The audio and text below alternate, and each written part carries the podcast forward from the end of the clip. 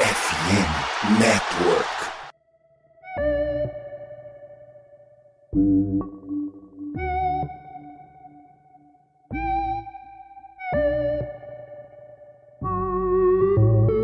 Bitches want money stack, I just want my percent.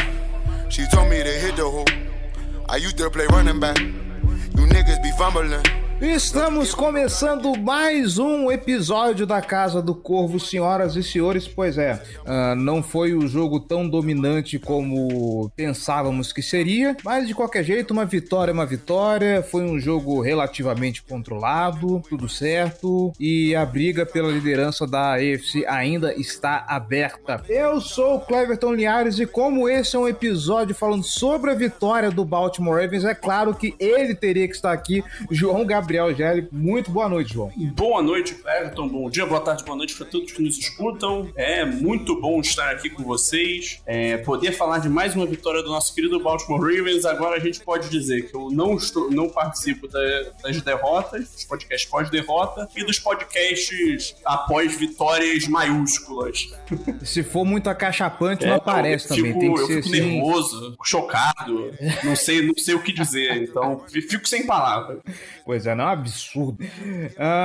31 Baltimore Ravens, 24 Arizona Cardinals. Eu sei que muita gente se espantou por um jogo que poderia ser com um placar mais elástico, mas nós vamos abordar alguns aspectos, tá bom? O que teve de bom, o que teve de ruim, o que o Arizona Cardinals aprontou para poder deixar o jogo mais parelho, tudo isso depois dos recados. Bora lá e fica pros recados que tem novidade, tá bom? Bora lá.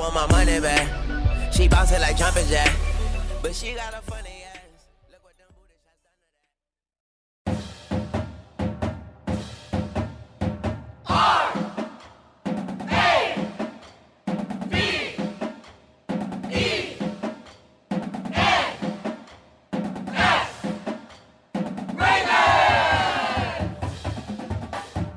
R-A-V-E-N-S.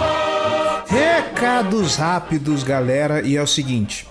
A gente sabe, você sabe, eu sei que domingo é dia de ficar em casa, é dia de não arranjar compromisso nenhum, porque é dia de futebol americano, é dia de colar no sofá e assistir a rodada. Principalmente você, torcedor do Baltimore Ravens, é dia de passar raiva, é dia de passar nervoso, porque se não for sofrido, não é Baltimore Ravens, certo? Só que nós sabemos que tem compromisso que às vezes é inadiável, é aquele churrasco que já tinha sido combinado meses antes, é aquele passeio no shopping, é almoço na casa da sogra e tudo mais. E aí vamos pensar, você tá em um lugar público, você tá num aeroporto, tá numa rodoviária, tá num parque, tá no shopping e pô, vai começar o jogo e caramba, e aí você vai conecta naquele Wi-Fi aberto que tá vulnerável a ataque. Você vai parar para assistir o jogo, parar para ver o Lamar Jackson brilhar e pô, tem os seus dados roubados. E se você tá achando que é exagero, deixa eu te contar uma coisa. Só no Brasil, tá bom? 1 milhão de pessoas já tiveram seus dados vazados em algum ataque hacker, tá? E esses pontos públicos são os preferidos, porque eles têm pouca vulnerabilidade. Então, é fácil você perder senha de algum site importante, você ter seus dados roubados, CPF, cartão de crédito e tudo mais, ainda mais que hoje em dia todo mundo paga com o cartão de crédito no celular, então é complicado, né? É complicado. E aí agora você tá pensando, Cleverton, por que você tá querendo me falar, cara? Aí você tá pensando, Cleverton, beleza, mas por que você tá contando isso? Por quê? Porque agora para você assistir o seu jogo tranquilinho, sem problema, em qualquer lugar, e se sentir mais protegido do que o Lamar Jackson atrás da linha ofensiva do Baltimore Ravens, eu convido você para conferir a mais nova parceira aqui da Casa do Corvo e da FN Network, que é a Surfshark. Surfshark, se você não conhece, é um serviço de VPN com o melhor custo-benefício do mercado, ok? E com a gente, a Surfshark agora quer te apresentar a Surfshark One. O que é o Surfshark One? É um maior serviço completo de segurança para você poder navegar em paz, tá? Para você assistir seu joguinho, para você fazer as suas transações bancárias e tudo mais, porque além da VPN, de mascarar o seu acesso, o Surfshark também traz proteção antivírus, ok? Para você se blindar de qualquer tipo de ataque, de malware, de... enfim, vírus, tá? Além disso, tem adblock para bloquear aqueles anúncios chatos pra caramba também. O Surfshark tem um banco de dados muito especial para avisar você quando estiver acessando um site que já teve vazamento de dados, para você inclusive saber se seu dado já foi vazado ou não e se proteger quando você estiver navegando. E possui também inclusive um buscador próprio, para quando você estiver fazendo aquela pesquisa, você não vir com aquele monte de propaganda e aquele monte de ad que o Google te empurra. É uma pesquisa limpa, uma pesquisa idônea, tá bom? Então tem um pacotão de coisas, um pacotão de utilidades para você navegar com tranquilidade. E inclusive, já que estamos falando de VPN, você acessar aquele conteúdo que não tem aqui no Brasil, que só tem lá no exterior, como por exemplo a NFL Plus. Tem tantas coisas legais na NFL Plus que só tem para quem está nos Estados Unidos. Você pode ir lá ligar a VPN e usar, porque você consegue fácil acessar os serviços dele se você configurar certinho, tá bom? E nem é complicado, é só você simplesmente falar um local que você quer e pronto, tá conectado no IP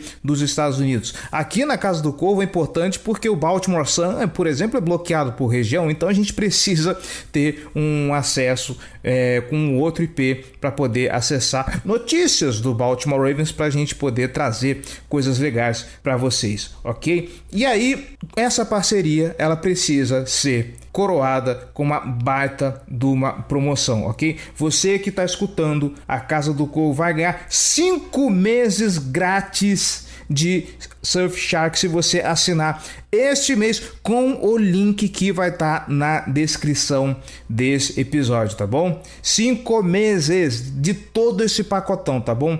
Cleverton, é muita coisa, cara, só quero VPN. Pode ir lá então na Surfshark, cara, tem planos a partir de R$10 por mês, ok? Com o melhor custo-benefício de VPN que você vai encontrar no Brasil, ok? Vem surfar na internet de forma segura com a Surfshark, e aí você pode assistir seu joguinho no shopping, pode assistir seu jogo na praça, e aí você pode comemorar, fazer fuá em praça pública, que não vai ter problema, tá? Seus dados vão estar protegidos, certo?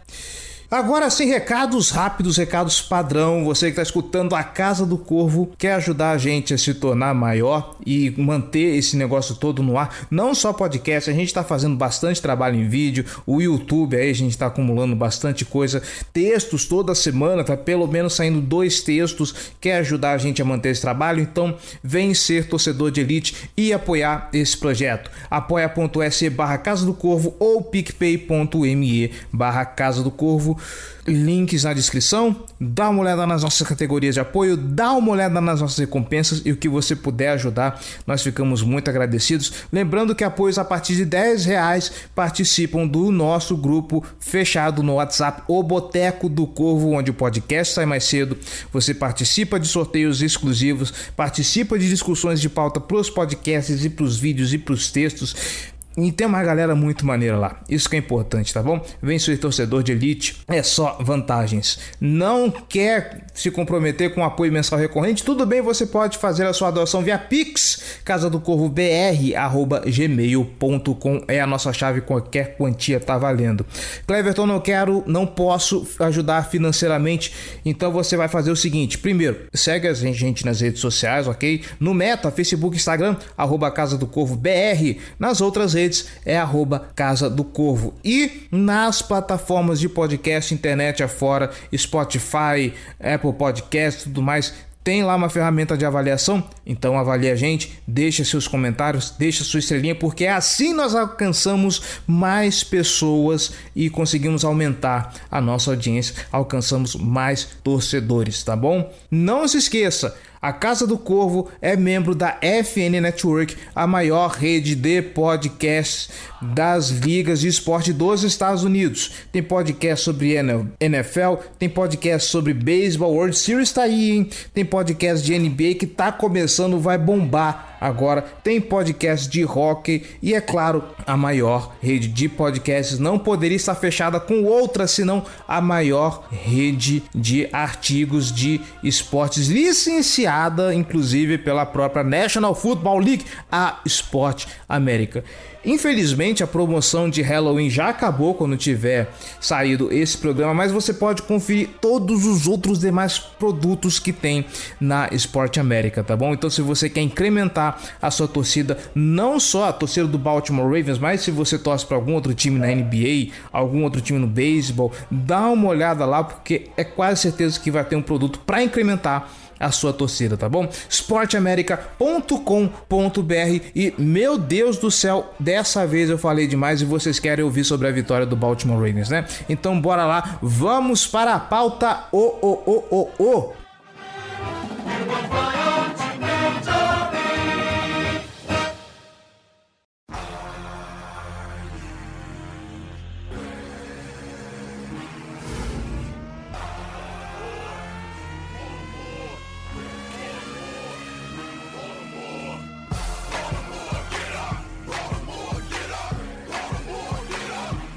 Muito bem, João Gabriel Gelli, eu quero começar um pouco a respeito do ataque do Baltimore Ravens.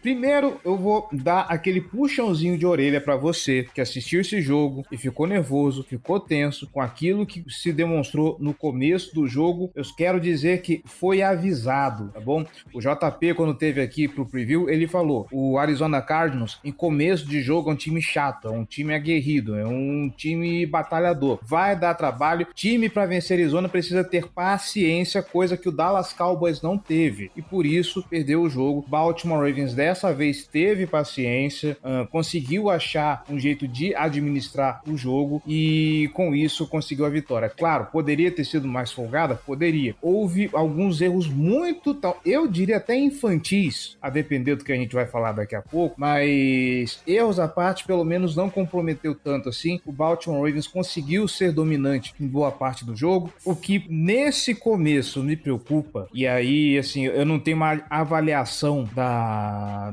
defesa do Arizona Cardinals para dizer se Baltimore Ravens vacilou ou se foi muito mérito do Arizona, um pouco dos dois talvez, mas eu não sei para que lado que eu peso essa balança. É que nós vimos um Lamar Jackson nesse jogo, inclusive eu quero abrir o PFF para ver aqui, nós vimos um Lamar Jackson sob pressão em 37,5% dos dropbacks, e nesse caso acertando 57,5% 7,1% dos passes, se eu não errei a conta. E se eu não me engano, acho que foi sacado 4 vezes. Eu não sei se a conta é essa mesmo. Isso, 4 vezes. O que aconteceu com essa linha ofensiva, Gelli, que foi tão eficiente contra Detroit, um time de campanha positiva, um time que é competitivo? Não mostrou tanta coisa no Monday Night, mas ainda assim é um time que tá fazendo os olhos brilharem na Conferência Nacional, e dessa vez contra Arizona parece que as coisas não funcionaram como deveria. Assim, cara, eu acho que em algumas das pressões a responsabilidade caiu mais sobre o Lamar Jackson. Essa não foi a melhor partida dele. Acho que ele não ajudou tanto a linha ofensiva. A linha ofensiva jogou um absurdo, uma barbaridade contra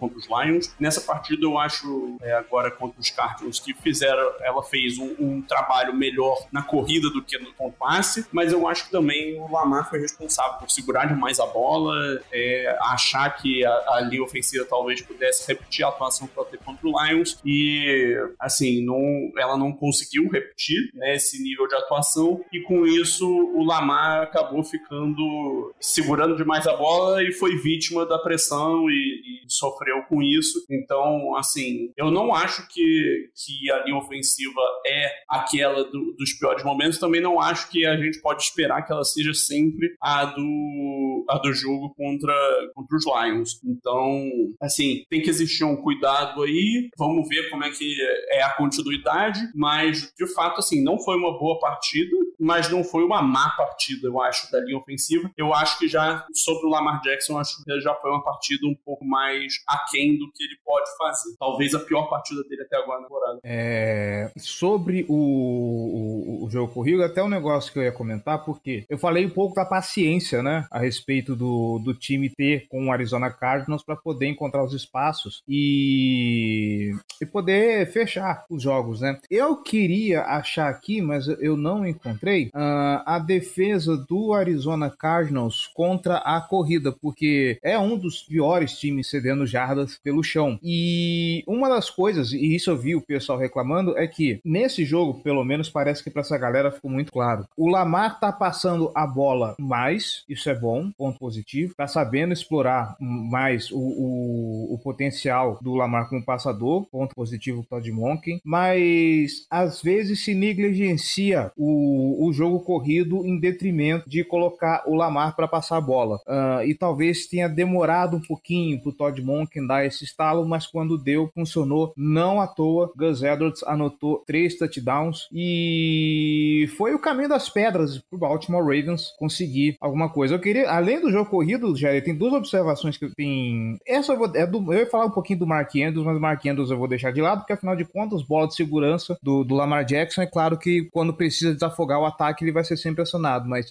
tem um outro aspecto nesse jogo que eu vi as pessoas reclamando, e naquele momento eu tava achando ok, porque o Lamar sendo muito pressionado, o passe em profundidade não funcionando tanto é que a concentração do volume de passes do Lamar Jackson foi muito dentro do espectro das 10 primeiras jardas. Mas o screen pass foi uma arma que o Todd Monken tentou usar, talvez não tenha sido tão eficiente quanto ele imaginaria que seria, mas pelo menos ele tentou ali achar uma forma de desafogar o jogo aéreo, botando o Lamar para não ter tanto passe em profundidade, porque muitas das vezes, inclusive, a gente vê que ele tentava procurar um alvo no fundo do campo, não achava, e era nessa que a jogada acabava sendo morta, ele tomava um sec. Acha que valeu a pena isso durante esse jogo? Então, cara, eu acho que assim, o screen, ele em alguns momentos ele tem o propósito de ser uma resposta para quando o time vê que vai rolar uma pressão e tal, para o time,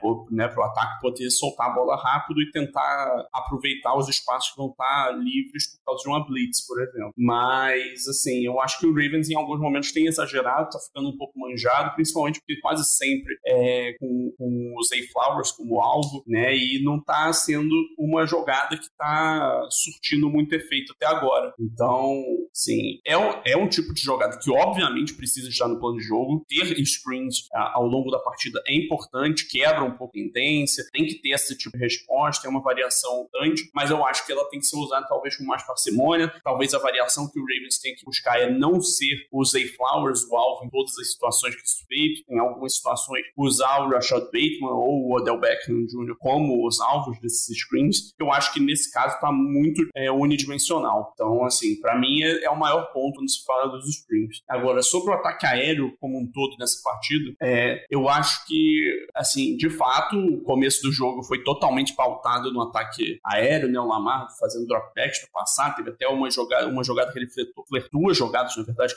com interceptação. Uma delas, o defensor, ele só conseguiu chegar para desviar o passe. Se tivesse quebrado em direção à bola mais rápido, teria sido até uma pick six, provavelmente. Na outra, o Rashad Bateman salvou o Lamar. O passe foi muito curto, não foi uma boa decisão, então ali ele teve uns momentos que foram mais ou menos, né? Depois disso, ele conseguiu um bom touchdown ainda nessa mesma campanha, e depois disso foi um jogo mais de pequenas oscilações, nenhum grande passe, nenhum grande erro, foi um jogo mais conservador, mas assim, esse começo de fato foi muito de passes, e eu acho que o Ravens não estava 100% esperando o plano de jogo defensivo do Arizona Cardinals, que eles botaram mais gente pro fundo do campo, mais gente de cobertura pro zona, então ajudou a limitar qualquer possibilidade do Lamar atuar com as pernas, porque os jogadores da defesa estavam sempre de olho, então isso ajuda a cobrir o espaço, diminuir a possibilidade do quarterback sair num scramble, por exemplo, e estava fazendo com que as janelas não aparecessem muito em profundidade. E aí o Lamar conseguiu usar jogadas mais curtas e tal, e nesse sentido também o Ravens conseguiu se aproveitar muito bem, e aí foge do ataque aéreo, mas mais pro segundo tempo do ataque terrestre, cara. Eu acho que fluiu muito bem, teve bons ganhos, foi bem consistente, principalmente quando o jogo já estava mais com uma diferença maior no placar, né? Então botaram o Gus Edwards para queimar o relógio, e ele foi muito efetivo nisso no geral, né? Então, assim, foi um jogo que terminou com um placar de 31-24. No primeiro tempo, mais pro primeiro quarto, na verdade, o Cardinals teve oportunidade, teve chance, eles tiveram 2 turnover on downs em quartas descidas, né? Perderam chances importantes que poderiam poderiam ter deixado o jogo mais tenso, mas chegou ali na metade do terceiro quarto, final do terceiro quarto, o jogo estava definido já. Então, assim, eu acho que foi uma vitória que, a meu ver, foi tranquila. Ela não reflete o placar. Eu acho que o placar ele parece mais adaptado do que realmente foi o jogo, até por conta do que o Cardinals conseguiu fazer no garbage time, né? Conseguiram chegar, fazer touchdown e tal. Então, assim, recuperar um sidekick, chutar field goal. Então, não foi uma atuação boa, não acho. Acho que foi uma atuação média, mas fora de casa, numa viagem longa, né, para um jogo num horário diferente, outro fuso. Então, assim, eu acho que tem um resultado bacana, relevante, e saiu com a vitória, né, no fim das contas, sem sofrer. Então, por mim, sem maiores problemas quanto a isso. Não foi a atuação dominante que era desejado, mas pelo menos foi uma vitória tranquila. E antes da gente virar para falar da defesa, que eu acho que pelo menos o ataque a gente conseguiu passar a régua, os destaques dessa partida: Mark Andrews, que como eu disse mais cedo, acabou sendo o cara que desafogou, né, o jogo aéreo do Baltimore Ravens. Ele e aí que eu queria destacar o Justice Hill. Nesse caso, ele foi um cara que também importante um pouquinho para esse ataque aéreo funcionar, né? Tanto ele quanto o Mark Andrews, ambos tiveram 4 recepções para 40 jardas, né? O Mark Andrews ainda anotou pelo menos um touchdown. E aqui do corpo de recebedores eu faço 2 observações. O Zay Flowers não teve muito volume nesse jogo, né? Foi o wide receiver mais acionado, mas em termos de produção ele não conseguiu desenvolver tanto, né? Foram só 19 jardas dentro dessas 5 recepções. E o Nelson Aguilar, que sequer aparece no box score, e a única coisa da qual a gente se consegue se lembrar do Nelson Aguilar foi aquela pataquada de não conseguir segurar a porcaria do onside kick. Ele não conseguiu fazer o básico, e isso deu uma fagulha de esperança pro Arizona Cardinals. Em algum momento eu achei realmente que o Arizona ia empatar esse jogo, apesar de depender de um milagre, né? Teria que anotar o field goal, chutar o onside kick de novo e fazer o touchdown. Por sorte, o Aguilar aprendeu no momento como é que se segura uma bola. O time não conseguiu converter, o Arizona Cardinals não conseguiu converter um onside kick, e foi só ajoelhar. Mas de todo o resto, o jogo foi até razoavelmente tranquilo, sem sustos. Mais algum outro destaque que você queria dar, gente? Odell Beckham Jr., a máquina de cavar faltas. Ah, verdade, cara. É bem observado. Se o Odell ele não consegue receber, pelo menos ele consegue chamar umas flags, e eu acho... Assim, eu sei que a recepção é bonita, eu sei que a recepção é o que vai fazer avançar jardas, eu sei que, assim, a recepção é que traz o highlight, mas você conseguir cavar faltas para que o seu time minimamente ganhe alguma coisa, ainda mais se você conseguir cavar uma interferência de passe, que aí a falta, a jogada começa no lugar onde houve a falta. Por mais que não venha recepção, mas pelo menos você consegue posicionar o seu time, e o Odell tá se saindo bem nesse tipo de coisa. Né, a gente tá gravando aqui, acabou de fechar a data limite para acontecerem as trocas, e muito se falava sobre a possibilidade do Ravens buscar um running back, né? Acabou que o Ravens não fez nenhum movimento nesse trade deadline, mas, assim, eu quero falar especificamente dessa possibilidade do running back, né? Teve a discussão de que o Ravens estava em busca do Derrick Henry, que o dia estava pensando em trocar pelo Josh Jacobs. Cara, sinceramente, eu não consigo entender por que o time faria esse movimento.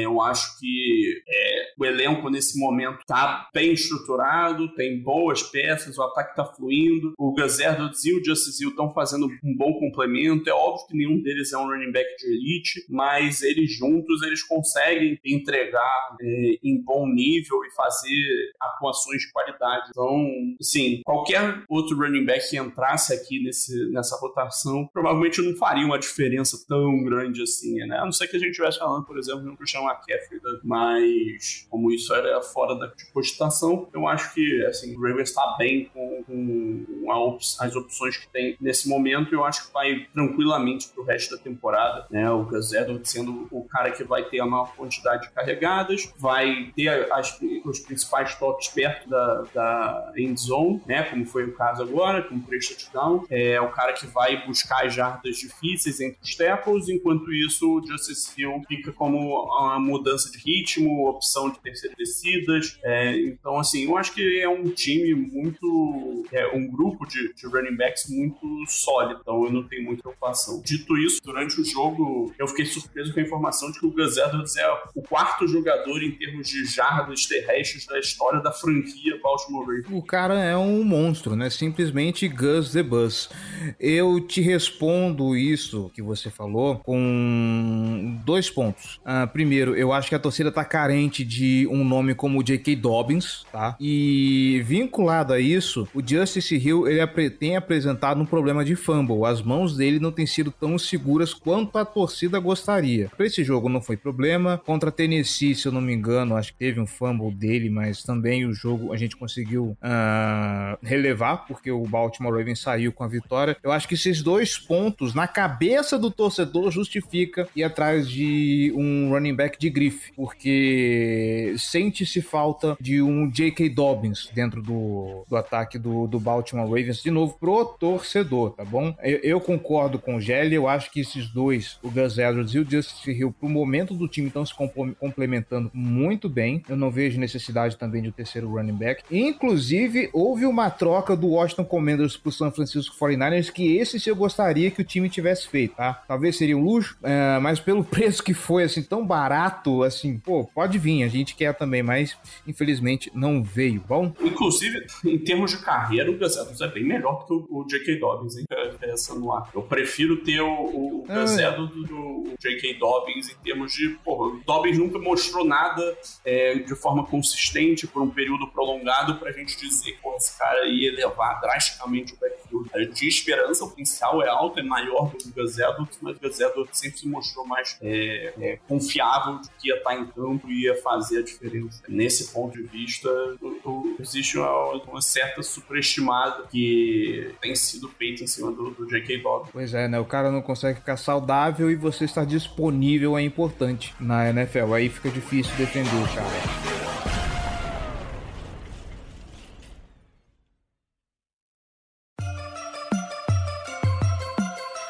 Purple, black and purple, black and purple, black and purple. Black and purple, black and purple, black and purple, black and purple.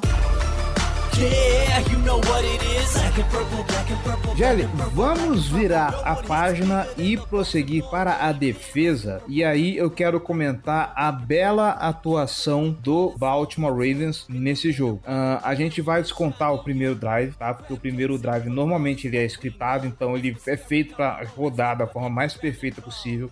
Fica a observação que o Baltimore Ravens não havia cedido um touchdown em primeira campanha até essa semana. Foi ceder justamente pro time que não tinha anotado ainda um touchdown em primeira campanha até aquela semana. Olha que coincidência maravilhosa. Mas passou disso, vamos para as campanhas do Arizona Cardinals. Turnover on downs, punt, interceptação, punt, punt, interceptação, punt. E aí no último quarto anota 2 touchdowns e um field goal. Nem em um momento que, e aí eu quero ouvir a sua opinião sobre essa defesa do Mike McDonald, por mais forte que ela seja, e ela tem mostrado coisas muito boas. Nesse jogo, inclusive, tem uns destaques maravilhosos que a gente vai falar daqui a pouco. Porém, eu tava até conversando com a Manu a respeito disso. Parece que o time ele dá umas arriadas de pneu assim que não precisaria. Obviamente, se aquele primeiro onside kick tivesse sido segurado pelo Baltimore Ravens, não estaremos falando desse tipo de coisa. Mas, de qualquer jeito, fica aqui esse comentário, porque há uma percepção de que quando vai chegando o final do jogo, e isso a gente já via falando desde o Dantes lá atrás, essa defesa parece que tem esse problema, vai chegando o final do jogo, a defesa vai arriando os pneus. Eu entendo que seja uma tendência natural da defesa fazer isso, mas às vezes assusta, né? Assusta, mas assim, até agora nessa temporada não foi isso que fez o Ravens ter problemas, né? Teve um jogo que sofrer pontos aqui no final, conta de uma abordagem mais conservadora defensiva, tem esse problema, né? Mas tem a tomada virada do Colts e outra dos Steelers, né? Não foi por isso que as viradas vieram, foi mais por conta do ataque não ter conseguido fazer nada, porque a defesa conseguiu conter os adversários desses jogos a pontuações baixas. Assim, cara, em termos individuais, nessa partida, o que eu quero destacar com certeza é o Michael Pierce, sabe? Ele foi o melhor jogador em campo na partida inteira. Contra a corrida, ele foi um monstro, conseguiu conter o ataque terrestre dos Cardinals, muitas vezes em jogadas bem importantes, como por exemplo uma das quartas descidas, né, que jogou conversão. Ele sozinho conseguiu conter o ímpeto do Emari de Mercado, linebacker Cardinals, né? Então ele teve 5 tackles, né, 3 solo, 2 assistências, 3 deles foram o que o Pro Football Focus chama de stops, né, que são jogadas que são uma derrota para ataque. Então assim, foi uma grande participação dele, um grande trabalho, isso contra a corrida. Além disso, no pass rush ele teve também um bom desempenho, conseguiu um sack, teve 2 pressões no total, teve um bom desempenho, principalmente quando você considera que ele joga como loose tackle, né? Então, tipicamente o jogador vai ficar com marcação dupla, né, em cima dele, da parte da linha ofensiva. Então, assim, foi um bom trabalho dele. Outro que fez um bom trabalho foi o Justin Madwick, né, que conseguiu o outro sack do time no jogo, e teve mais algumas pessoas, ou percentual de bolas no rush. Então, é um cara que se bobear, ele tá se colocando fora da faixa de preço do Ravens para a próxima oficina. Pois é, né? Outros dois que eu quero destacar, primeiro é o Brandon Stephens, que, de novo, tem sido um cara sólido nessa defesa. Inclusive, ontem ele conseguiu uma interceptação, e veio uma informação da transmissão de que o Brandon Stephens, ele tem sido o cornerback nessa temporada com mais targets, ou seja, as defesas estão visando muito, os ataques adversários, estão visando muito o Brandon Stephens, porque enxergam, não sei se é porque talvez enxergam nele um potencial de ganho de território. Afinal de contas, ele não é um grande talento, então você pode alinhar um cara mais talentoso em cima do Brandon Stephens, esperando que ali vai dar alguma coisa. Dito isso, ele vem apresentando uma temporada boa, ele vem apresentando uma temporada de bom rendimento até aqui. Arrisco dizer o melhor momento da carreira dele desde que ele começou a própria. Com certeza. A gente reclamava tanto de como que ele era queimado fácil. Boa temporada. Não tiro nem põe. Boa temporada. Eu quero ir com cautela, porque a gente sabe o quanto que o Brandon Stephens já foi hateado por essa galera. Então, eu tô indo devagar, mas eu concordo assim, uma coisa é você sentir confiança que isso vai se manter, que ele vai conseguir replicar isso contra os melhores ataques, e outra coisa é você conseguir avaliar o que ele fez até agora. O que ele fez até agora, tá fazendo um bom ano, não cedeu nenhum touchdown, tem 2 interceptações, tá conseguindo desviar alguns passes, fazendo um bom trabalho de evitar passes completos, não tá cedendo grandes jardas, nem depois de recepção, nem no total. Então, assim, considerando que ele tem sido muito visado, né, então, pra mim não existe dúvida de que você pode qualificar a temporada dele como boa. Ele não é um jogador de elite, eu não acho que vai ser em momento algum, mas, assim, ele não tá sendo um problema de forma alguma, como a gente tinha algum medo que pudesse ser antes da temporada. Naquele programa, inclusive, de off-season, nós até fizemos análise da defesa, e assim, a sua preocupação era justamente era justamente a secundária, né, que não tava entrando saudável, e com as reservas que a gente tinha, não passava muito segurança. Pelo menos o Brandon Stephens, ele tá se mostrando ali um ponto de segurança. A gente não fica tão preocupado quanto ficava em outros momentos, e só por isso eu acho que já vale muito todos os méritos que nós entregamos para ele. E o outro que eu quero falar, que ele já vinha fazendo jogos muito bons, está fazendo também uma temporada muito boa, talvez está rolando até um empolgou da galera, eu vou jogar esse empolgou pro Gelli, é o Geno Stone, que, se eu não me engano, eu acho que ele já tá com 6 interceptações em 8 jogos, se eu não tô errado, porque eu não, agora me foge os números, mas ele conseguiu uma interceptação também nesse jogo. Inclusive, foi uma bola que, assim, se o Geno Stone não pega, essa bola ainda ia na mão do Brandon Stephens. Ainda tem isso, né? Porque foi um passe tão esquisito que ou era um ou era outro que ia pegar essa bola. De qualquer jeito, mais mais um para a conta aí do Geno Stone, que tem se mostrado um baita jogador na secundária, tá? Novo Ed Reed, Gelli? Vamos com calma, né?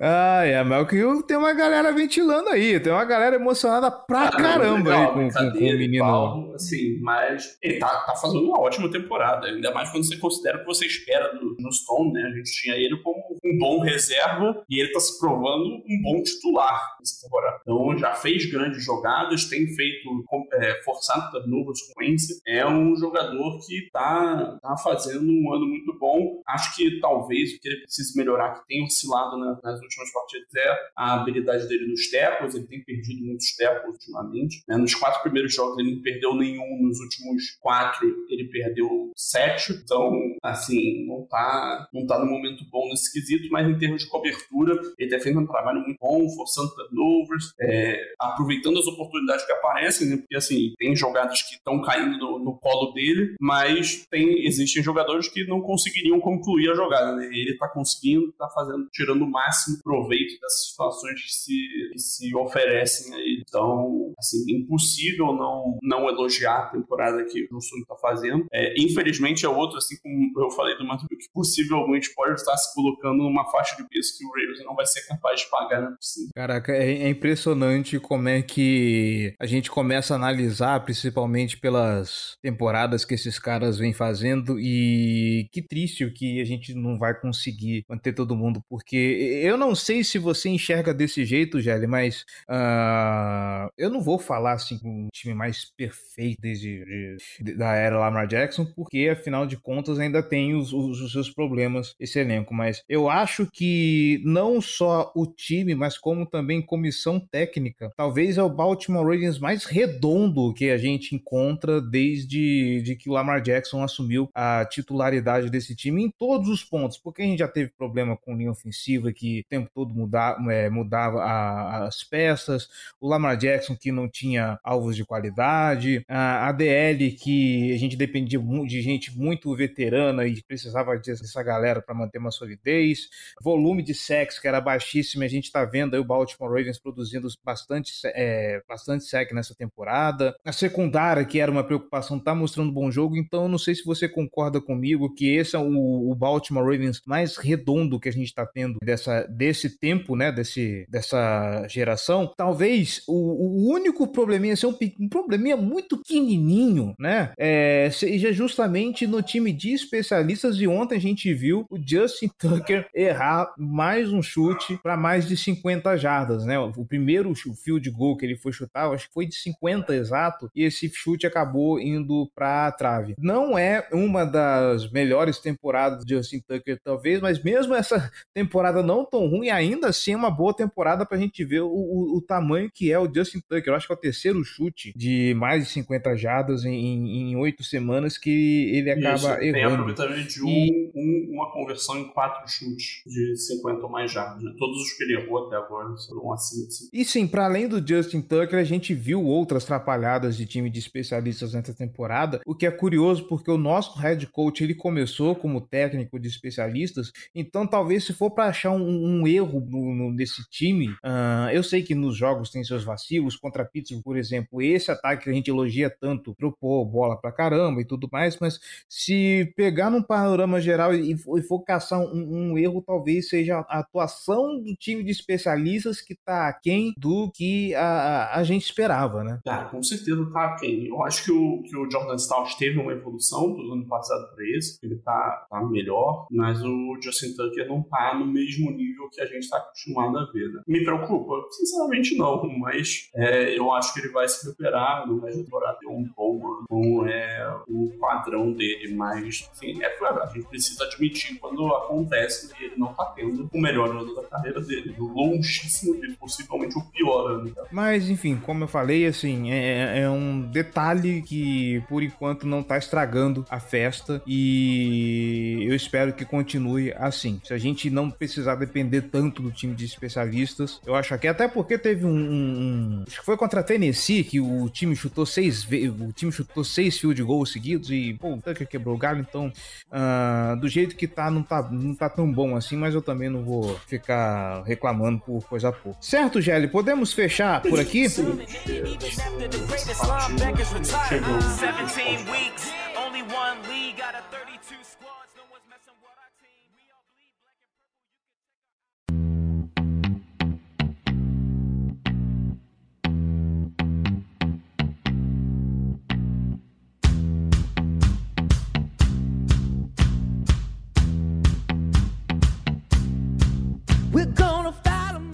Então é isso, gente. O podcast fica por aqui. Muito obrigado você que escutou até aqui. Mais uma vitória.